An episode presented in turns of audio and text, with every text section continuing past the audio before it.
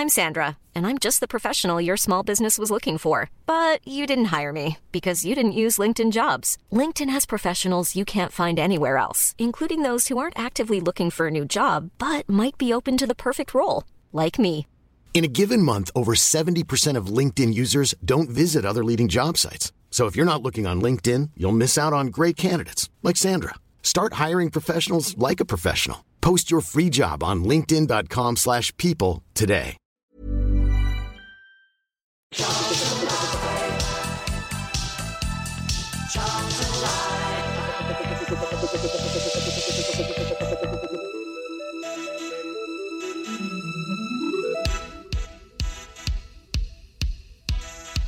Good evening and welcome to Charlton Live. This is the big match preview. I hope you guys are well. My name is uh, Louis Mendez. On this week's show, we will of course be looking ahead to Saturday's home game uh, with a Bristol Rovers. We've got plenty of other things to chat about as well. So joining me to be part of that conversation, first up, Mr. Nathan Muller. How you doing, Nath? Not bad, mate. It's been a been a while since we played, and I was enjoying myself watching another sort of style of football and stuff. And then got a sudden realisation that we've got to got to come back to this League One malarkey. So um, yeah, it's all good, mate. It's nearly Christmas. Uh, We'll don't know what you've asked Santa. Yeah, this well. I, I, I'm asking for a higher average of through balls per game than zero, which we just found out Charlton average zero through balls per game. Uh, although that, that sounds awful, but it turns out for some reason apparently 13 teams out of 24 in League One average zero through balls per game. Uh, it's an amazing what sort of rabbit hole you can get onto when you find a website with stats. Also joining us uh, to uh, speak about everything that's been going on, takeover chat, what else uh, going on as well is Mr. Joe uh, Puttyfoot. How you doing, Joe? Yeah, yeah, all right, Louis. Just about thawed out from Stockport, ready for the snow to fall. So I'm um, looking forward to getting freezing cold watching us again on Saturday. Yeah, cheers. Always good to have Mr. Puddles on uh, as well. So, uh, before we dive into uh, looking ahead to the uh, Bristol Rovers game, we've got um, plenty to chat about. I mean, there's a little bit of murmuring, isn't there, about takeovers uh, that we're going to talk about shortly. We've got um, the chair of the Charlton Athletic Supporters Trust, uh, Heather McKinley, as well. They had a big meeting at the start of the week to try and discuss I don't know the, the next step for fans as well. So we'll hear what Heather has to say about what happened in that meeting. The managerial search. We'll hear from the caretaker Anthony Hayes and whether he wants to throw his hat into the ring. We've got your tweets uh, and your emails. We've got Rachel Newborough from the women's team, uh, and then of course we are looking ahead to the Bristol Rovers game. We'll hear from Anthony once more. Uh, we've got Tom from Gascast as well to tell us all about Joey Barton's side. So. Um, let, us dive straight into the murmurings about the takeovers, uh, potential takeovers. I mean, there's certainly stuff going on in the background. Richard Cawley uh, tweeting this afternoon. I do believe that there are discussions going on uh, with uh, Thomas Sandgaard over at CAFC, and that they might be a factor in the managerial search as well. There's too much external noise now uh, that negotiations are in play. I'm not saying anything is imminent, uh, but if someone was looking to either invest or buy the club, then being in before the January transfer window would surely be a priority. They would also want to say in the next boss's appointment. So, we've been here before, Nath. Um, you know, it is getting to the stage where I think, you know, and we'll hear from this uh, this trust meeting in a few minutes' time about. I think it would seem the majority of fans are ready for a change in ownership. It does seem perhaps that, that Thomas Sandgaard maybe behind the scenes is becoming more open to the idea. Whether he's going to say that in public or not, of course, is a, a different matter. Um, but yeah, Richard's hearing there's murmurings. We've, we've seen other people mentioning it as well. Uh, it's, it's probably about time. Are you full of optimism or just dreading what comes next? Um, I just, I've been here before, mate. You know, I, I still remember the days of Zabil. I still remember the days of those, and I thought we were going to be the next big thing, and then that didn't turn out. But um, it just seems like we have more bloody ownership rumours more than transfer rumours in the last few years. It's just a bit, just like link us with a decent player or something, you know, like change it up a bit. But no, we're going down this one again. So um, again, I've been there before. We'll just, I'll see what happens, like I did the last time. Don't know if we do get a new owner and whatnot. But I mean, I must admit, when the whole thing with Ben Garner happened, I did think it was a lot closer than it was. Maybe that's just me trying to be optimistic, but I can only foresee, you know, he got rid of Ben because, you know, it was part of the caveat of a deal was he he done the dirt and got rid of him before they come in. So, but then obviously it might just be that he he was a bit outspoken and they didn't get on. Who knows? But um, I thought it was a lot sooner. But yeah, there's rumours and murmurings of I don't know talent agencies and I don't know, it's probably aliens who probably want to invest in us somehow or somewhere. Um, but I'm just one of these people to just see what happens, mate. And I think what, what what will happen, I think this time, is if we do get taken over, a lot more people are going to be a little bit more cynical and a little bit more apprehensive, shall we say, in terms of the welcome they'll get to see whatever. If they, like I say, if we do get taken over, what, are they going to say? Is it going to be false promises or empty promises rather? Because everyone's been burnt before. So, and like I said, I've been here. I don't know how many ownerships I've been through now since I used to have a ticket in the Premiership days, but there's been far too many. Yeah, I mean, it is a a bit of a merry-go-round at the Valley, but like I say, we have reached that stage now, Joe, where it, where it seems like the the likelihood is that it will be time for, for Thomas to, to move on. Um, yeah, how, how are you feeling about the whole situation at this moment in time? Well, it's it's reached an impasse, hasn't it? Really, um, I don't think Thomas can can conceivably rescue the situation and continue, uh, even if his intentions were good. The the uh, one thing I was discussing this week is uh, the fact that Thomas's company in America has a, a, number of different claims against it for, for dodgy business practices, um, which at first I was sort of willing to overlook, but it seems that perhaps that is a bit more of a trend with him that's going to stick around. And if that's the kind of person that he is in business, and if this is the way he's going to run the club, then probably he's not the the man that we're going to want at the helm the problem is is that there's lots and lots of dodgy people out there and our record on January takeovers is spectacularly poor because that's ESI 1 was confirmed I think January 3rd Roland was January 2nd and I think the uh, Jimenez and Slater was in January as well. So it's not exactly like you're you're coming into this with a great track record although we've got three terrible ones out the way so we must be due a good one at some point soon yeah. Merry Christmas, it, everyone. yeah. We're all sitting there desperately hoping we can hang on until February to get the new owners over the line. Um, excellent. I mean, uh, it, it did come all to a bit of a head this week. You know, we had the, uh, the, the trust had their meeting on Monday. This is the supporters trust. Um, it was called in, in the uh, aftermath of, of the Stockport County FA Cup defeat. Um, and yeah, this meeting happened on Monday, and there, there were hundreds of people there. It is is quite a big a big moment, I think, for the for the fan base. You know, obviously there's uh, there's people who look at the way trust the trust do things and, want to do it a different way. That's fine, but this is certainly the biggest grouping of, Charlton fans. You know, paid up membership. Um, a lot of people went to this this meeting and, and, and votes were had and whatnot. Um, so I think it's interesting that we find out a little bit more about what did happen uh, during this Zoom chat. Now on Monday, um, Heather McKinley is the chair of the uh, Charlton Athletic Supporters Trust. She chaired the meeting uh, as well. Uh, I did speak to Heather yesterday. I asked her first of all why this was the right time for this meeting to take place. Yeah, I mean, it really came about, Louis, straight after the um, Stockport match, and we were obviously communicating as the as the trust board around at that time. Um, and I think you know obviously everyone was really low. Um, we just watched a, a, very poor performance, and I think it was kind of the culmination of a lot of concerns that had been coming out.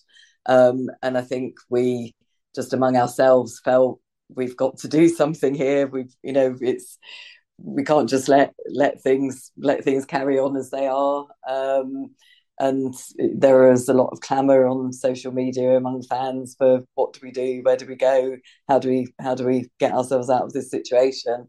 And I think as you know, as the supporters trust in that case, we we felt we we had the facilities and the the capability to call a meeting. So we just checked what was the quickest we could do it, and that was Monday night. Um, so we we put word out that we were going to we were going to make a meeting happen, um, and then we we got ourselves organised over the next couple of days to get it set up and get the get the link out there and get people to register. So um it yeah it was really it was it was pretty much a, a direct reaction to the what had happened at stockport but equally that kind of just pulled together all the all the issues that that we're facing at the moment. Mm. It's interesting actually, yeah, because I guess supporters of other clubs looking in from the outside would would would be surprised to suggest it is only reactionary to a specific result, but if it felt like perhaps maybe the culmination of, of, of the last few months as well that was just sort of tipped over the edge. That that Stockport game, perhaps that the camel, the, the, straw that broke the camel's back. But it, it, does feel like this sort of unrest amongst the supporters has been building up again But well, I'd say since maybe the the end of last season and throughout the summer. Yeah, I mean completely, and I don't want it was almost the the Stockport the Stockport performance and result was the the trigger to set up the meeting. Um, but it, absolutely, I agree. I think we felt that the relationship between the club and between ourselves and the owner has been becoming increasingly increasingly fractious. Um, the last meeting we had with him was was not a very successful one um, in terms of partnership working or anything. And when we suggested that we could possibly possibly help, um, we were very much told that it was our role as fans to um, just turn up and cheer on the team. And it, though you know, I think that that kind of almost summed up the tone of that meeting very much. He he was not approaching the meeting in the spirit of how we could work together and plan together to deliver success for the football club. So so uh, yeah, tell us a little bit about what actually happened in the meeting. Then, so so obviously there was there was a lot of fans present, but who who was there? Who, spoke? What sort of um, what was the tone of the meeting? I mean, it, it was a it was a very good meeting. I think, if I'm allowed to say that as the chair of it, um, we had uh, 550 um, people online as participants at its height. So that probably means you know 650, 700 actually listening in because we know that often there are a couple of people in a household listening. Um, we did put quite a lot of effort into organising it because we felt you know, it's, it's, all very well to say we're having a meeting, and then it was like, right, okay, how do we make sure that we make it a a productive meeting. And our, our goal was to make it as constructive as possible, that we would actually come out of it with some tangible next steps and that it wouldn't just be a, a kind of moaning and venting um, occasion. And we, so we, we kind of set the scene for it for it from there. It was also really important to say that this, although Cast hosted it and Cast sort of organised the setup, and you know the, the Zoom account was paid for by um, Cast member subs, ultimately, it was really important for us that this was an open meeting. And we had John Whitfield, um, who uh, a representative at the Fans Forum. He was on the panel with us. Um, we had Ben Ransom, who's a Sky journalist and a Charlton fan, to give a media view. Ollie Groom joined us. Um, he obviously has to be uh, careful about his own specific situation, but he could talk more broadly about what you need to make this a success of a football club um, on the inside. Um, so we also had Rick Everitt um, say a few words at the at the beginning in terms of what he understands the current situation to be regarding interest in the club and the situation that Sandgaard's reached. And he was pretty firm on saying that he didn't feel that now was the right time for out and out protests and that we're at the stage where it's really important we show the football club in the best possible light. And what we don't want to do is end up with, you know, the the atmosphere at the games becoming increasingly negative and that impacting impacting the results and the performance because we're on the verge of the relegation zone at the moment and the worst thing that could happen for the football club overall is that you know we end up in the middle of a relegation battle and you know, and, and, end up in League Two for the first time in our history. So, um, actually keeping behind the team, I think, is is a really important message at the moment. That's interesting, of course, because that, that, that seems to be the stance that, that's come out of the meeting. But obviously, there are quite a lot of fans out there who feel that now is the time for protest. You know, we've seen we've seen protests from uh, from from Cast as well as others against Roland Duchâtelet um, obviously, against the ESI, there were, there was massive protests at the Valley as well. Um, I mean, what do you say to those people who, who, think that now is the time for protests and, and, and suggest that, that the trust would take these, uh, uh, perhaps going a little bit too nicey nicey with Thomas Sandgaard by by not not saying now is the time to, to, to really sort of start to disrupt things at the Valley?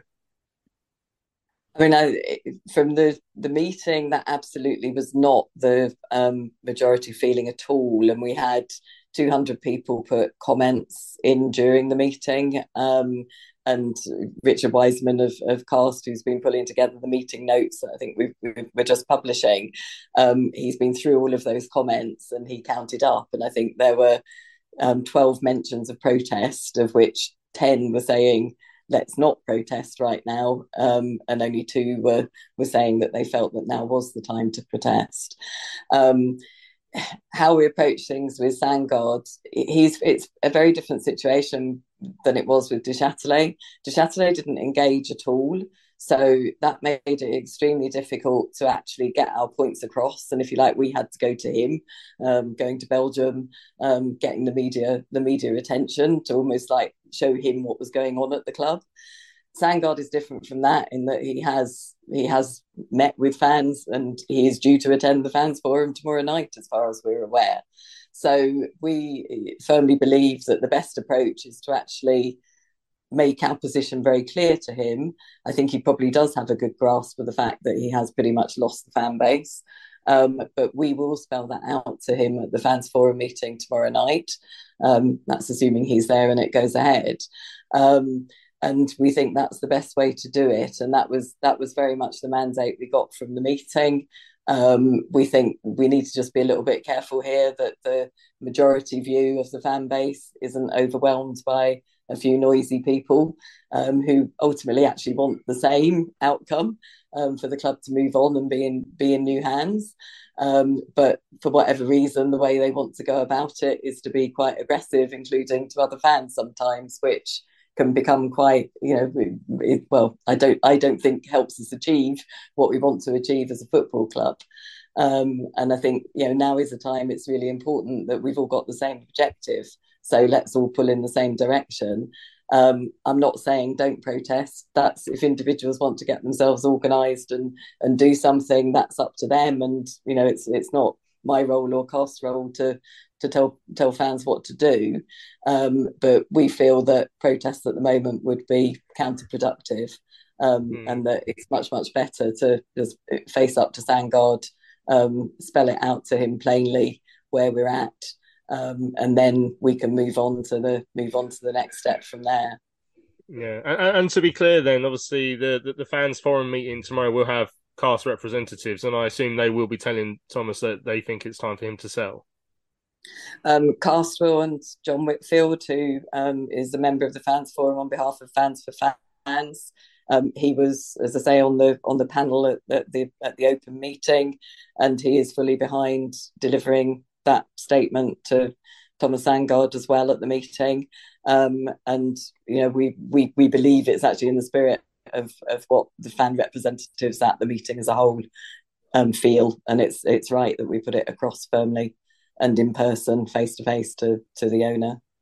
Mm. And just finally, um, I've seen out of this meeting there, there's a suggestion that, that this this Charlton charter is going to be put together. Can you just tell us a little bit about that?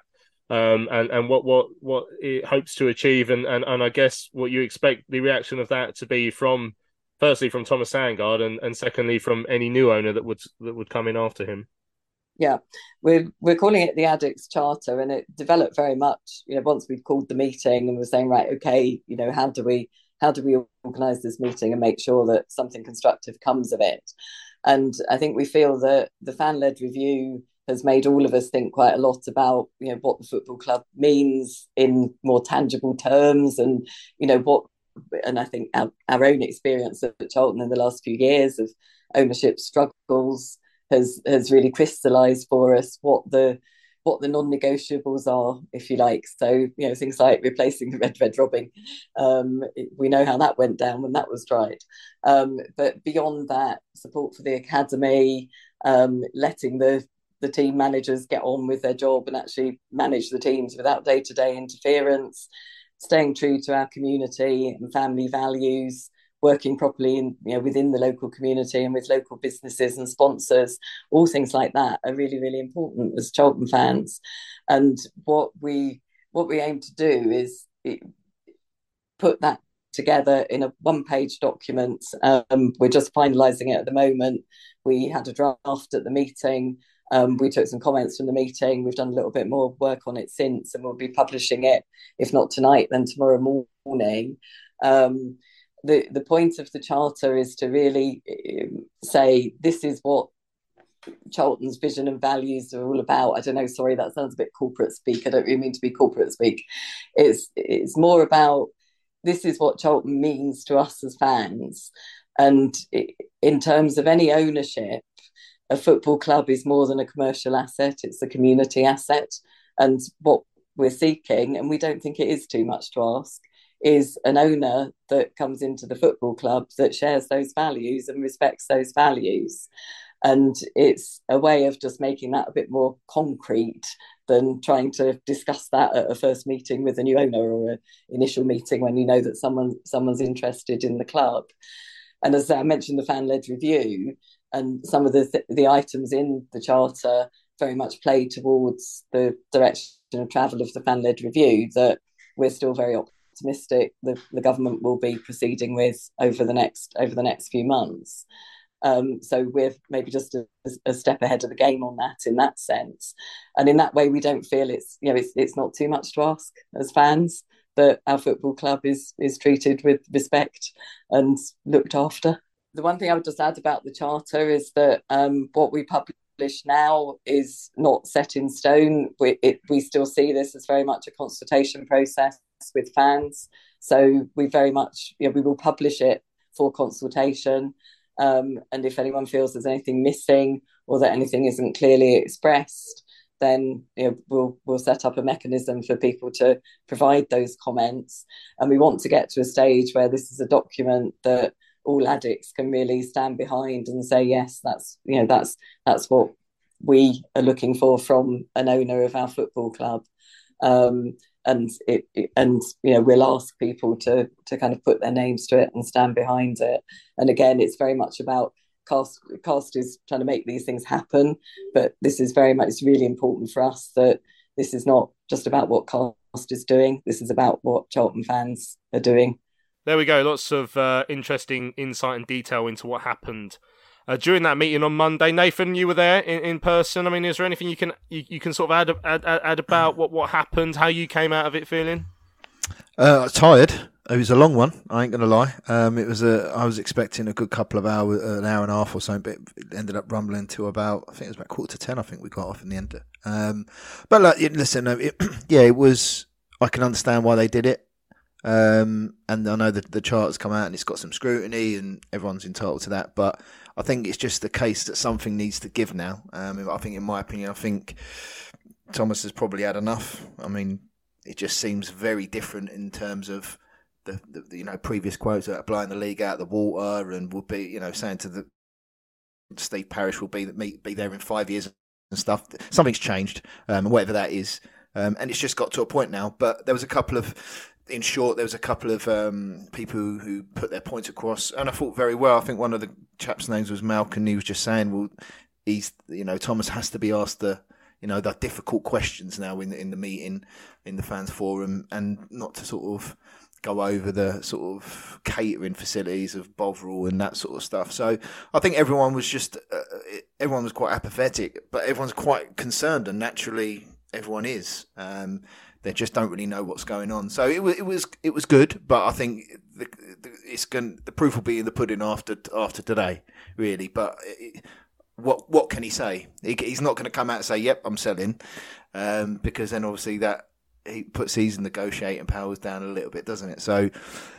It, it was good. It was good to see everyone, and obviously Lauren Creamer was on there, and obviously the Heathers and all the other. And the the financial statement review for on it was really quite concerning. Really, um, that it doesn't paint a, a, bright picture. But I mean, obviously the, the, the documents are out there for everyone to read. But yeah, it was good, but it was it was very long, mate. But it did need to be done for me.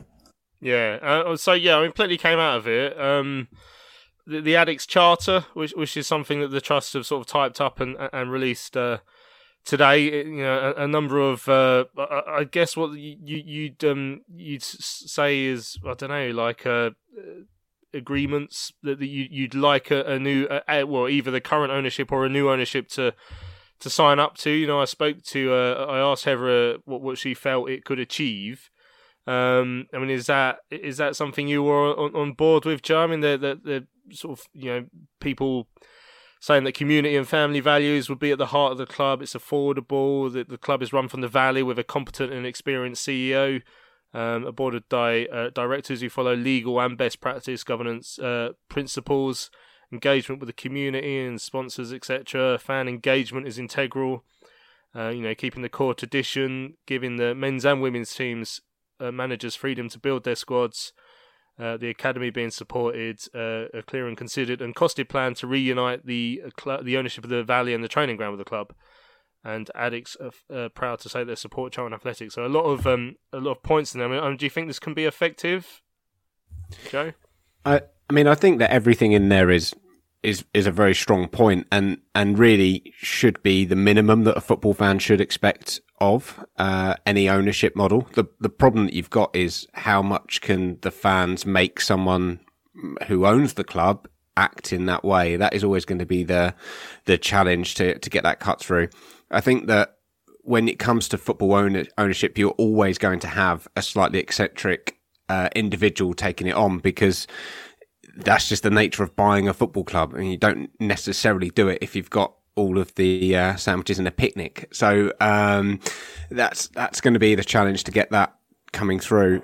I think it is important for us that we have a strong trust and a uh, strong sort of fan base that, that has that representation um, and is willing to take on that sort of mantle and that sort of position with ownership because that will make it, I think, a bit harder and a bit more daunting for characters who don't necessarily have the absolute best intention. But as we've seen throughout the football world, people will do whatever they want to do and they will destroy clubs at their whim. So it's always going to be fighting against the tide a little bit on it. But it doesn't mean that it mm. shouldn't happen and it shouldn't be something that, that we as a fan base are trying to put in. Yeah, I mean, I asked Heather in that interview there, Nathan it seems the resounding message out of that meeting was now's not the time to protest, and that has raised questions with some some fans because you know we have protested a lot over the years, and and that message that they, they don't think it is the time to protest. Some some now are saying, well, perhaps the trust are pussyfooting around Thomas Sandgaard too much and and letting him off the hook there. I mean, what's your view on on that? Because, like I say, that the, the majority of the people in the meeting didn't agree with that. They thought now is the time not to protest, but certainly a, a message that's being purveyed elsewhere. Yeah, I mean, uh, I think Rick Rick Everitt put, uh, brought up the point about. In, in his opinion, he didn't think it would be a good idea to start the protest. And uh, to be fair, I, I agree to an extent um, in terms of Rick that you don't want to deter anyone um, from buying the club. But in the in the, you know in the same breath, there's so many people out there who are frustrated and you know are worried about the club. And you know who am I to you know to tell people you know they shouldn't protest or whatever. But I can see both sides, and I know that's a bit of a sit on the fence answer, but that, that's how I feel. I, I, don't. I wouldn't blame anyone for blaming anyone for doing it, and then I wouldn't judge anyone if someone didn't. So um, at the end of the day, everyone wants the same outcome for this football club, whether you're pro protest or, or you're not.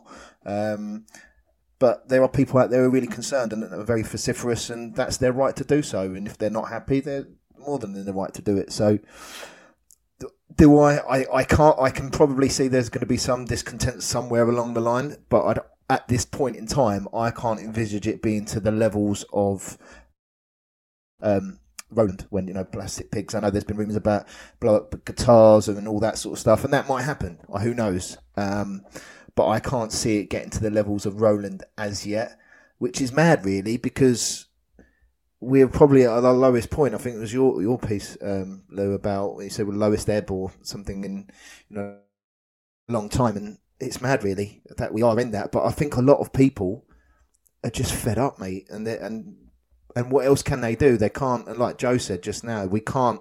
There's only so much influence or so much control we can change um, with an owner because ultimately we don't write the checks, um, and that's the way. I think that's where the difficulty is, mate. Mm. And I guess the the message.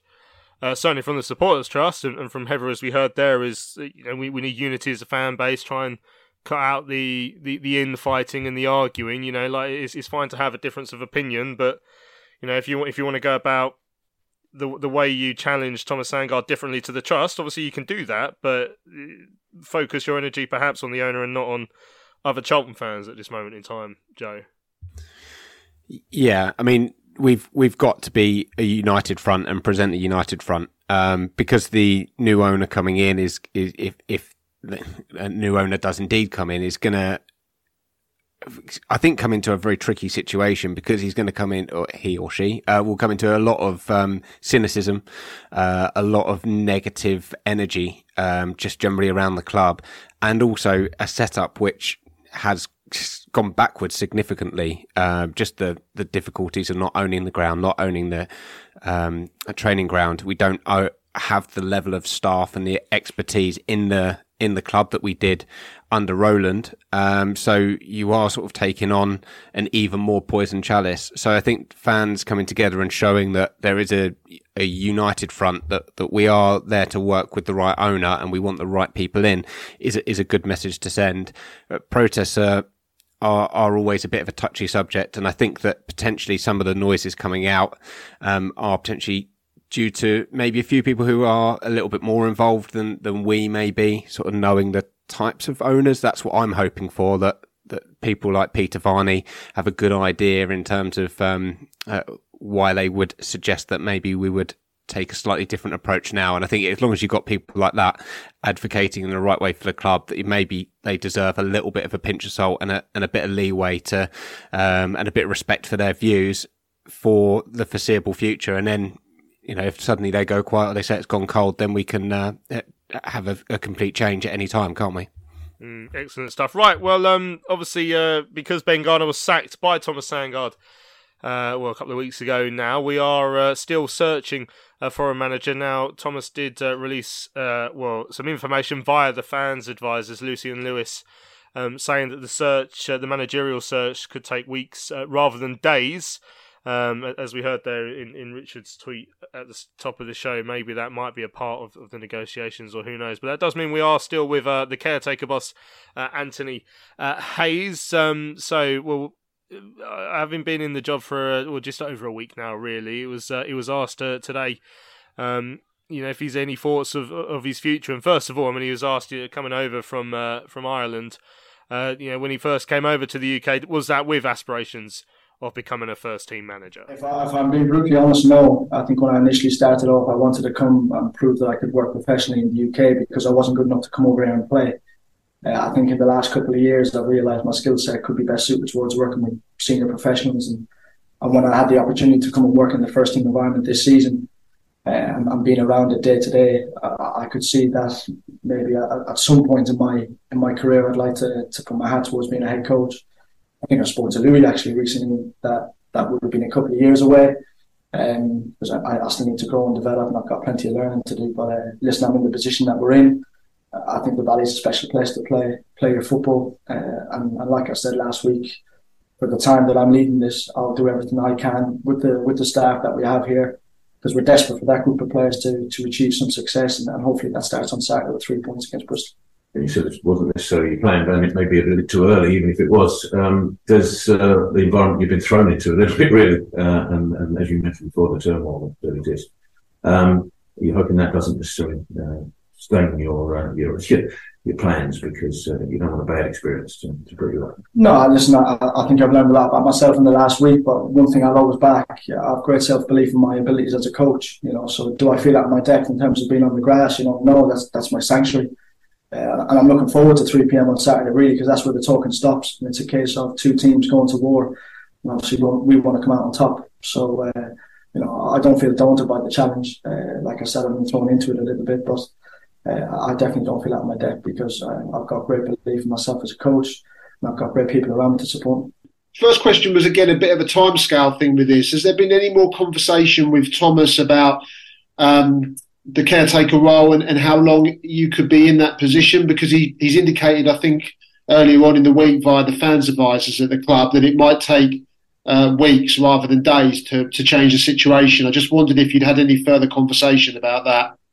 No, no, no time scale, uh, Rich. Just a case of uh, this week. My, my full focus has been on preparing the players for Bristol. After this week, i am sure I'll have a conversation with uh, with the owners uh, moving into a new week. There we go. That's Anthony. Um, so yeah, sort of probably making it clear at this moment in time, it is probably a, a little way down the line before he's going to throw his hat into the ring for a full time job. Um, Nath. But I, I guess you know, same as we probably said for Bo when he was caretaker boss, and, and, and for Jacko when he was caretaker boss. You know, it is it, it doesn't do your experience levels any harm. So for him, this will be this will hopefully um, teach him a few things, which I'm sure I'm sure it will, and and then we'll we'll probably go back to to thinking about who will be the, the next manager full time. Which, to be honest, it doesn't feel like something we've we've discussed a lot in the last couple of days. Yeah, no, I think it's a, good opportunity for Hazy really to get you know get his hands on a on a, on a managerial job or a head coach job. Um, and as you say, with Jacko and Bose came in and done that. I think the only difference really is obviously they had good footballing careers at quite a high level um, in Johnny Jackson and Lee Bowyer. Um, Anthony had, didn't really have a a football career at a high enough level, but he's obviously well regarded in terms of coaching and come from Brentford and whatnot. Um, but like I say, he probably isn't ready for it yet because he's still learning his trade. He's still very young. Um, I don't know how young he is actually, but um, I know he's he's quite young in terms of a football manager. But it's, it's a great experience for him. I looked it up the other day. Yeah. Oh, okay. So yes, yeah, so it's, it's still quite quite young. So he's still got a couple. I know he's, he's only literally a few weeks ago past his uh, UEFA Pro, hasn't he? So he's still new into getting, you know, learning his trade as a, as a, as a coach. So, but the experience isn't going to harm him. I mean, he's he's in a win-win for me. If he's not expected to get the job, he's got a, a clean sort of break on trying to bring what he gets across. But I think him and Ben are similar in terms of philosophy. So I don't think much is going to change. I don't think we're going to go to a 4-4-2, get it wide and cross it in the box um, anytime soon. Um, but you know, it's a good experience for him, and he can only, you know, he's been trusted with the the poison chalice, if you want to call it that, of taking the managerial job for the foreseeable, and he can only just concentrate on preparing the players and winning games of football, which is hard because we are in a situation where we're lacking in confidence and not winning enough games at the moment. Mm, excellent stuff. Right, let's have a look at a couple of emails that McSquared says. So first, it was Nigel Adkins uh, then it's Johnny Saxon, and now it's Ben Goner. Uh, and of course, there were multiple uh, dismissals when Roland Rat was pulling the trigger as well. Uh, the loss to Stockport was inevitable and tantamount to a walkover. The club has become a laughing stock. The joke is definitely on the fans who have supported the Addicks through thick and thin. What a pity the owners can't be fired for incompetence. Uh, anyway, drastic action now needs to be taken before the club heads downwards uh, in towards uh, oblivion. Um, at least it was clear that Roland didn't give a fig about Charlton. In many ways, what Thomas has done is far worse. He sold everyone a dream and built everyone's hopes up, uh, only to come up extremely short. His silence over the past months has made things even worse. Uh, at least if he owned up to his many mistakes and been honest with fans, there might have been the possibility uh, of redemption. Now I fear there's no way back. Yeah, it will be fascinating to see what comes out of the this evening's fans forum meeting uh, with, with, Thomas and uh, yeah the various different fans groups. Right, Simon says, "Hi guys, just a quick thought with Bournemouth just being sold for 100 million. Uh, just how complex and unattractive are Charlton right now? Yes, Bournemouth are a Premier League club, uh, but their ground is tiny compared to us. And whilst the South Coast is nice to visit to uh, or retire, uh, it's not." Uh, London, is it? Any aspiring football would rather set up in London, surely. I find it amazing that no one has swooped in and considered our stadium catchment area and proven fan base uh, to set against a three to five year plan to achieve promotions, all of which makes you wonder just how complex a deal it is to buy Charlton and how now it become uh, with the club and property property separate, uh, various loans and interest making us all less attractive than Bournemouth. Similarly, I don't get the current lack of investment under Sandgaard uh, better to spend and go up uh, than sell as a championship concern, and then piddling about with free signings and loans, which just gets you another year in League One at all costs, no growth, and you would still need to spend the next year to get out. Anyone in business knows you invest uh, to grow, and you don't keep doing the same or less and hope for a different outcome. Can uh, you run some regular fact checking features to look at these factors like metrics and like net spend, loans? And free squad sky, squad size injuries uh, so as fans, we can keep uh, track, keep up the pod despite the chill wins in SE7. That's from Simon. Cheers, Simon. Yeah, well, I mean, ho- hopefully, you know, as we said, if there are things in the offing, then hopefully we are in a, in a position where we, we aren't too unattractive, that, that no one will have a go at us. Hopefully, there will be a way to bring the stadium, you know, the property back into the, the hands of the football club as well. But let's see what let's see what happens over the next however long, uh, because you know this is Charlton, this is a takeover. Sometimes it takes. Uh, Takes a long time, but we'll see what happens. Right, let's have a quick break. When we come back, we'll start to turn our attention uh, to the home game with Bristol Rovers. Hi, I'm Daniel, founder of Pretty Litter. Did you know cats tend to hide symptoms of sickness and pain? I learned this the hard way after losing my cat, Gingy. So I created Pretty Litter, a health monitoring litter that helps detect early signs of illness by changing colors, saving you money and potentially your cat's life. Pretty Litter is veterinarian developed, and it's the easiest way to keep tabs on your fur baby's health right at home. Go to prettylitter.com and use code ACAST for 20% off your first order and a free cat toy. Terms and conditions apply. See site for details. Hiring for your small business? If you're not looking for professionals on LinkedIn, you're looking in the wrong place. That's like looking for your car keys in a fish tank. LinkedIn helps you hire professionals you can't find anywhere else, even those who aren't actively searching for a new job but might be open to the perfect role. In a given month, over 70% of LinkedIn users don't even visit other leading job sites. So start looking in the right place. With LinkedIn, you can hire professionals like a professional. Post your free job on linkedin.com slash people today drivers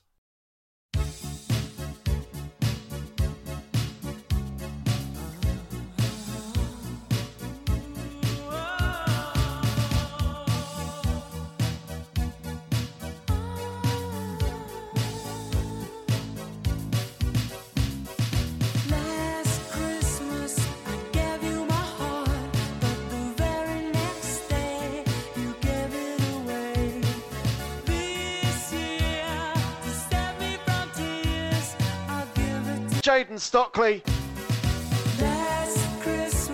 Charlton Live. Right, welcome back to Charlton Live. This is the big match preview. The Addicks at home to Bristol Rovers uh, on Saturday at the Valley. There's also a home game on Sunday. The women's team playing Crystal Palace uh, in the Conti Cup. Now, hopefully, uh, featuring will be Rachel Newborough, who's uh, well been out uh, since February with her ACL problem, just returned to action recently and uh, she spoke to the club uh, just to find out uh, how good that feels to be back in action. Yeah, no, it feels amazing. Um, a really long time out, my first long term injury, hopefully my last as well. um, but yeah, appreciating a healthy body and just enjoying being back in training and back into the match day squads. So yeah, no, I'm absolutely buzzing. And how was that? How was that period on the sidelines for you? Um, yeah, difficult, very difficult. Um, I think it kind of comes in waves. I think initially um, you're kind of in a shock phase where you're thinking, oh, it's not so bad, it's going to be okay. And I think the hardest part for me was the first two weeks after surgery, um, where you literally can't leave the flat. Um, your leg is an absolute mess. Like the scars initially were horrific. Your leg's huge. Um, so that was like the hardest part for me, and on so many drugs that you just don't even you can't concentrate on anything, which is horrible. I think in an athlete's body, you're not used to having anything like that, so it is really difficult. Um, but yeah, and you know, having like the teammates around us and stuff, like they were so supportive. Like they bought me, they actually went and bought me a guitar um, for my time off, so I started going on that. Um, but obviously, as life's got busier, that's taken a bit of a backseat. But yeah, no, it was really difficult. It is a lonely place, you know, being in the gym sort of by yourself or just with the S and C coach and watching out of the window while everyone else is training. But um, it's a good reality check to sort of make you appreciate what you've got. Um, I think I was quite lucky getting to like 25 without any kind of long term injuries. So, not that it was coming, but you know, you kind of like see the positives from it as well. And a big game at the weekend against Crystal Palace. How much are you looking forward to it? Yeah, exactly. We love a derby game, whether it's the cup or the league. but I won't say too much; it always gets me in trouble. but no, we love a derby game. Um, but I think one of the great things, obviously, when we went to Selhurst Park, was that this year we didn't, you know, need to make a huge song and dance about it being a derby game. We know if we just treat it like any other game, then the quality of our squad will, will shine through and do the speaking on on the pitch. And what, what are your personal aims uh, moving forward for the rest of the season? Yeah, so love to get game time hopefully on the weekend in the cup. Um, and yeah, there's no reason why promotion couldn't be on the cards. Um, and personally, obviously, just want lots of minutes on the pitch, uh, get back to full confidence, and and hopefully help in leading the team. There we go. Great to hear uh, Rachel uh, back on her feet and uh, back on the field as well. Uh, a long time servant uh, for the club. And uh, yeah, obviously we wish her all the best as she uh, continues her recovery and continues uh, playing Uh, looking ahead to that, that cup game against Palace, we've already beaten them in the league at Selhurst Park a couple of weeks ago, a home game uh, against the Eagles in the Conti Cup on Sunday.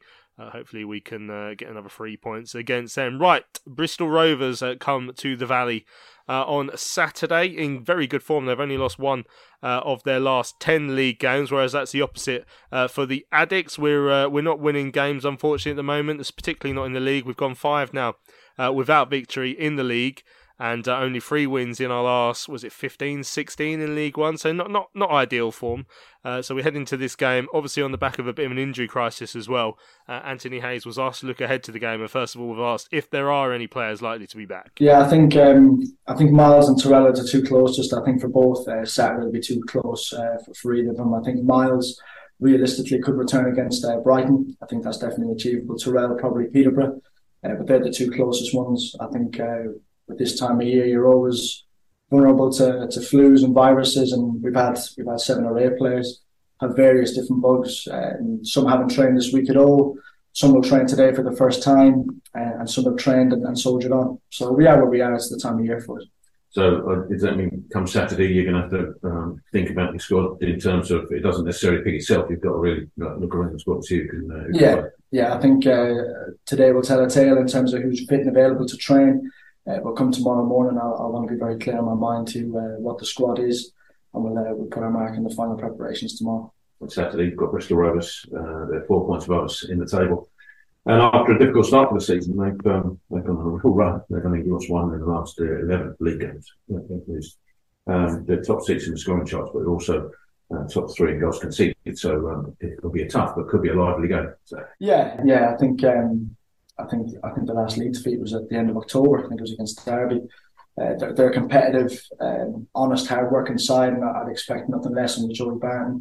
But I also think they've got a good mixture to their game, and I think in young in young Collins, they've got one of the best players in this league. You know, his numbers uh, speak for themselves in terms of creating and scoring goals. So he's someone that we have to be very aware and mindful of. But like you alluded to, there's some vulnerabilities there as well, um, and, and we've we've got a lot of threats in attacking position. So there'll be spaces for us to exploit. It's just a case of maximising those moments on Saturday.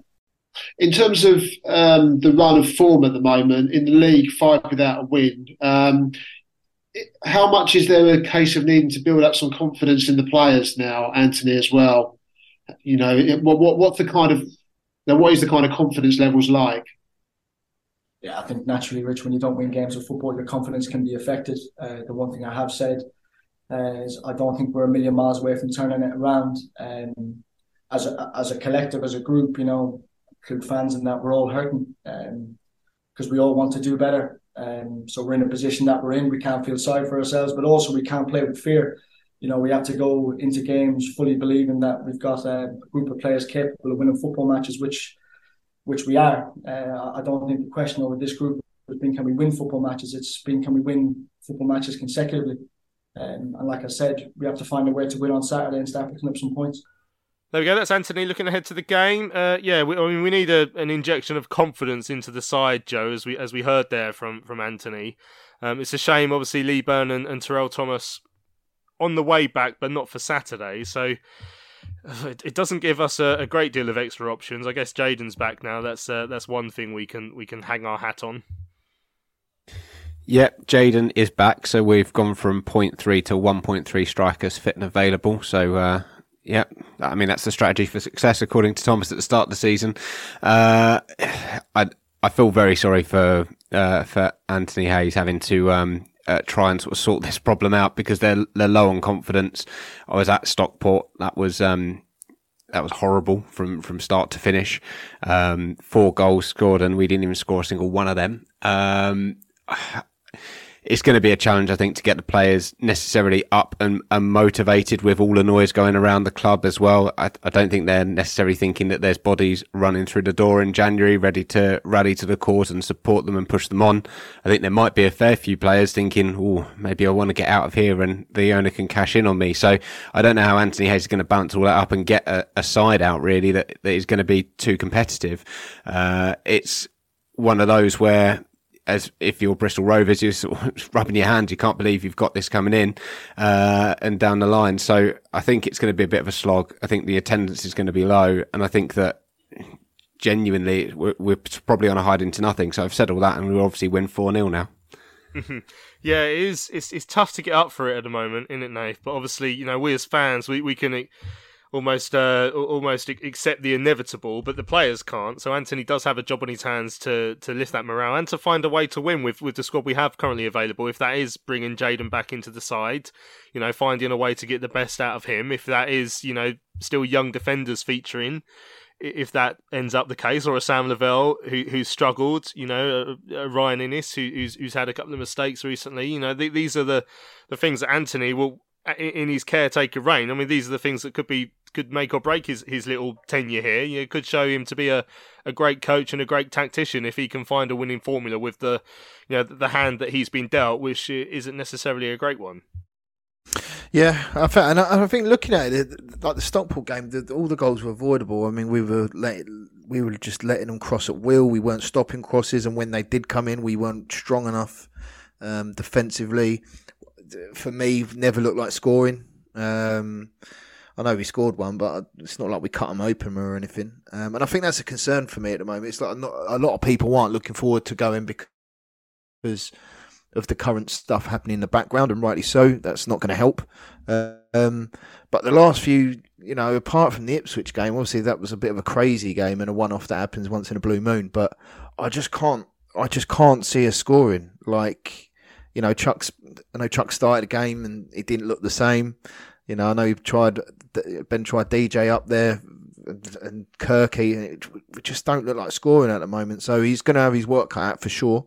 Um, but look, uh, come Saturday, I'm probably going to wake up in a in a in a great mood as I always do and look forward to the game. Train strikes brilliant, so that's going to be a long journey in. But and I'm just hoping like I don't even care like how we win. If we win one 0 and it's a penalty last minute, I don't care because I think the lads just need a win. Um, and yeah, uh, uh, and it's like I said earlier, it's down to Hazy now to try and build something, not build something, but try and get results doing it his way. Um, and you know, when whenever he, his tenure comes to an end, if it comes to an end, obviously, um, he can only say that he's done his best and and we've he's, he's, he's, tried to win some football matches. But yeah, it's tough going at the moment, um, mm. and it will be sad to see if it is a low attendance again. But you can understand it, mate. Oh yeah, certainly. I mean, we're four points above the relegation zone. That is with a game in hand after our uh, trip to Morecambe last weekend uh, was postponed. Um, yeah, we, we we need a result, and, and as I said, against the side that's banging form now. Tom uh, from Gascast can tell us all about Joey Barton's side. They're sitting in twelfth, as I said, just one defeat in the last ten uh, in League One. They're three points outside the playoffs as well. So, how would Tom rate the start to the season so far? Yeah, another one kind of similar to last season where we started slow and then it kind of builds and builds. I mean, obviously, last season ended in promotion on the funnel day quite dramatically. I'm not kind of expecting anything like that this season, but we we started the season with quite a few injuries um, in kind of key areas, especially midfield. So we're kind of hodgepodging teams together, um, and it's slowly now kind of starting to starting to click for us. I mean, we're we're fourth in the form table at the moment after ten for the last ten games. So it's just kind of yeah, just a settled side, a settled formation, no like big injuries now. We're kind of firing on all on all cylinders. So it's yeah, it's, it feels like it's kind of wide open this season as well for anyone to try and get into those playoff places, which I know we're we're miles off at the moment, but with with the form we're on, I, I don't see why we couldn't maybe sneak in there by the end of the season. Yeah, I mean, uh, you're only three points outside the playoffs in terms of points. Obviously, places it's a bit more sitting down in 12th, but as you said, I mean, it's only one defeat in those last ten games as well. So, other than injuries, can you put your finger on what on what the turnaround was? Um, so we had it was is mostly um just a swap of formation. Like we've gone from a back three to a back four, and then back now to a three four kind of um three four three essentially, which is Joey Barton's preferred formation um, or sometimes it's a, a three four two uh, one two. But the the main thing is the back three. Um, you know, Connolly, Thomas, and Gibson are all really good ball playing centre backs, and that's what you kind of need in a back three. Whereas when we haven't had those, when we've been playing players like Luca Hoole or you know Alfred Kilgour back there, it just kind of then disrupts the rest of the team because you can't get a foot on it at the back and kind of start to play out. Um, those have been that's I'd say the biggest impact. We also um, got Scott Sinclair back um, to the club quite late on because uh, he was a free agent uh, quite late on in the seat uh, after the transfer window, if you see what I mean. And he's made a, a massive improvement to us, um, playing unusually for a winger at right wing back. Doesn't do a massive amount of defending, but he doesn't really need to for what he gives us kind of going forward. So all those factors weren't there at the start of the season. We had some dodgy results, and then as as those kind of bits have been put in place, we've just got just better and better. I think. Mm, I mean, obviously, you mentioned Joey Barton there. He, he's your manager. He's a, an outspoken character, you know, and uh, and and has has had his um his, his runnings with with various uh, agencies throughout the year throughout his life. I mean, what what is he like as a manager? You know, to, to, is it easy to get behind someone like that? I guess it is when he's delivering results, but he certainly, like I say, he certainly had a bit of a, a checkered history. Yeah, he's he is one that kind of divides opinion. Um, the people who like him really, really like him, and the people who don't really, really don't. And you kind of get everyone else in the middle who tends to go with um, more with what he's delivering on the pitch. So yeah, he will come out and say like make really un- outspoken comments, but they they're quite controversial at the time. But then actually, if you kind of take the passion out of it, a lot of what he says kind of makes sense. So you kind of like if you just kind of delivered that in a in a a more palatable way, people wouldn't be up in arms about it so much. But managerial wise, um, he very organized team, very fit teams. He really doesn't accept anyone giving anything less than 100% effort. Like he's really on that, and he he's not afraid to call players out uh, in public. He's done it with um, Anthony Evans this season, where um, he's kind of been playing below par for the ability he has so far this season. Called him out, well, called him into the office, just basically told him to his face, like, you're not doing good enough. Like, you really need to buck your ideas up. But you can imagine how Joey Barton delivered that. Came out in the press, said he'd done it, and then like we saw the results. He had his best game of the season against uh, Bolton last week. So you know, it it will work. Where it's a bit tough love, and he does recruit characters for that. But when it works, it works really well. And anyone who's not and I'm going to use a Joey Barton phrase, mentally strong enough, they'll just leave, um, which is absolutely fine. He's he's got his style and he knows what he wants, so it's he's very single minded in that way. So as long as you buy into that, you're you're golden with him as a player. Yeah, just just hope he wasn't smoking a cigar at the time he was delivering that message. um, so we we've been through a shared experience, obviously, Tom. Um, a, a manager in Ben Garner had came to both of our clubs, lasted less than half a season at both of our clubs. Um, give us a little bit of an insight into what went wrong at Bristol Rovers because at Charlton, obviously, we know well we feel there was a, a lot of disappointment from Garner with how he was backed by the board. I mean, did messages like that come out from the manager when he was at, at the Gas as well? No, like quite the opposite. He was really well backed. So he'd come in um, with the kind of ideal that we'd switch to more of a like kind of Brentford model where we snap up players who are on the up and up, train them because he's a really like hugely respected coach. It's not really translated to him for him as a manager so far. Like, you know, he had that spell at Swindon where he looked good, but mostly his strengths for me are are on his coaching side. So he he was backed by the boards brought in loads of kind of young, hungry players. Um, but it just in League One, you also do need you you need your bruises and you need your experience, and it it just really didn't work. And unfortunately, because I do feel like he does get a bit of a bad rep. He gets a bit of a bad, bad rap from the from the Rovers fans because the season we got relegated he was in charge for a long, long, long spell of that, and he did the majority of the recruitment for it as well. So you kind of look at it and you're like, you know what? It's probably about sixty percent your fault that relegation, but the job he was given by the board, he, um, you know, it's kind of set up to fail in a way.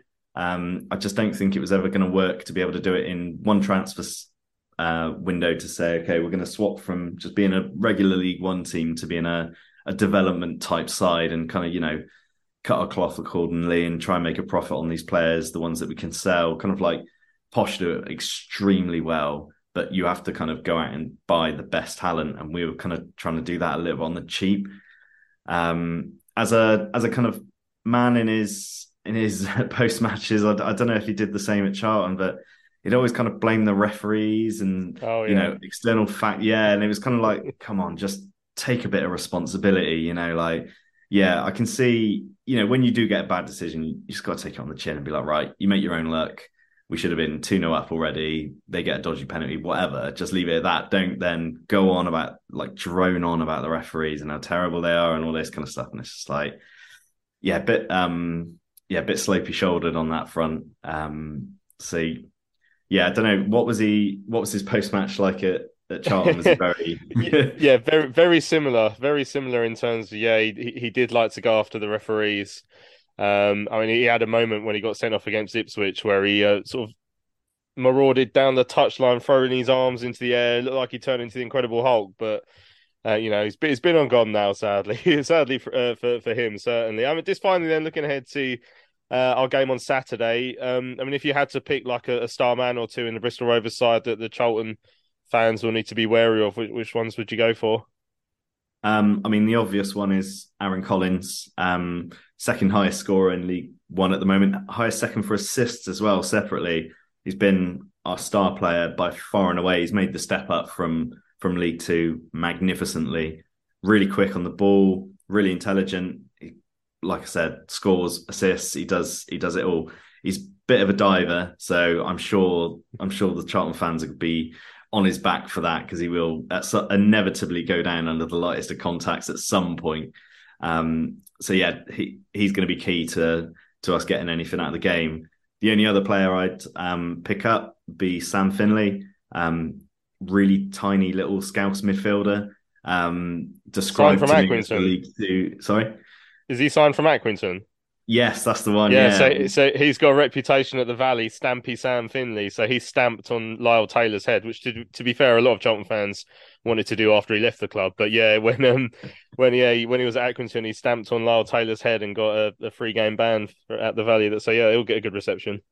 Yes, I vaguely remember that. Yeah, so yeah, I mean, you know, his the dirty side of his game. He he is a he is a very robust uh, tackler, but also his his um, his leadership and his his creativity, which does go a bit unnoticed because you know once you see a player as a bit of a, a violent thug kind of thing, you, that's all you label them as. But some of the assists he's put on this season have been incredible, and he has the ability to basically run a game because he can tackle box to box kind of thing. He can really dictate the tempo of a game. So yeah, Collins and Finley would be the two that I'd uh, say standout men. There we go. Great to catch up with Tom uh, as well to learn a little bit more about the, uh, Bristol Rovers side. Uh, funny quote from um, from Joey Barton earlier on today.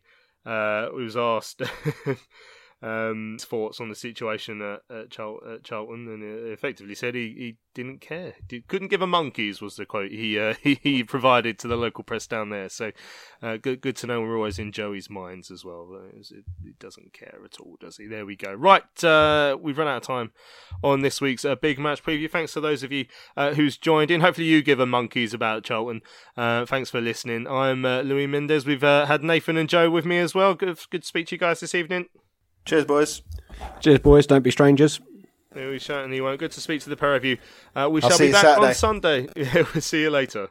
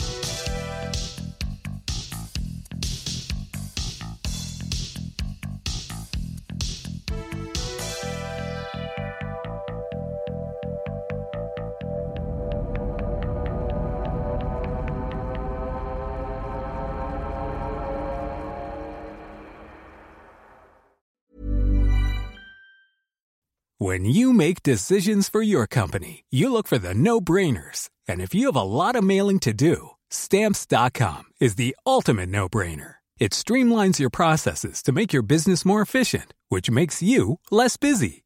Mail checks, invoices, legal documents, and everything you need to keep your business running with stamps.com. Seamlessly connect with every major marketplace and shopping cart. Schedule package pickups and see your cheapest and fastest shipping options from different carriers with rates up to 89% off USPS and UPS rates. And with the stamps.com mobile app, you can take care of mailing and shipping wherever you are. Make the same no-brainer decision as over 1 million other businesses with stamps.com. Sign up with code program for a 4-week trial plus free postage and a free digital scale. No long-term commitments or contracts. That's stamps.com. Code program.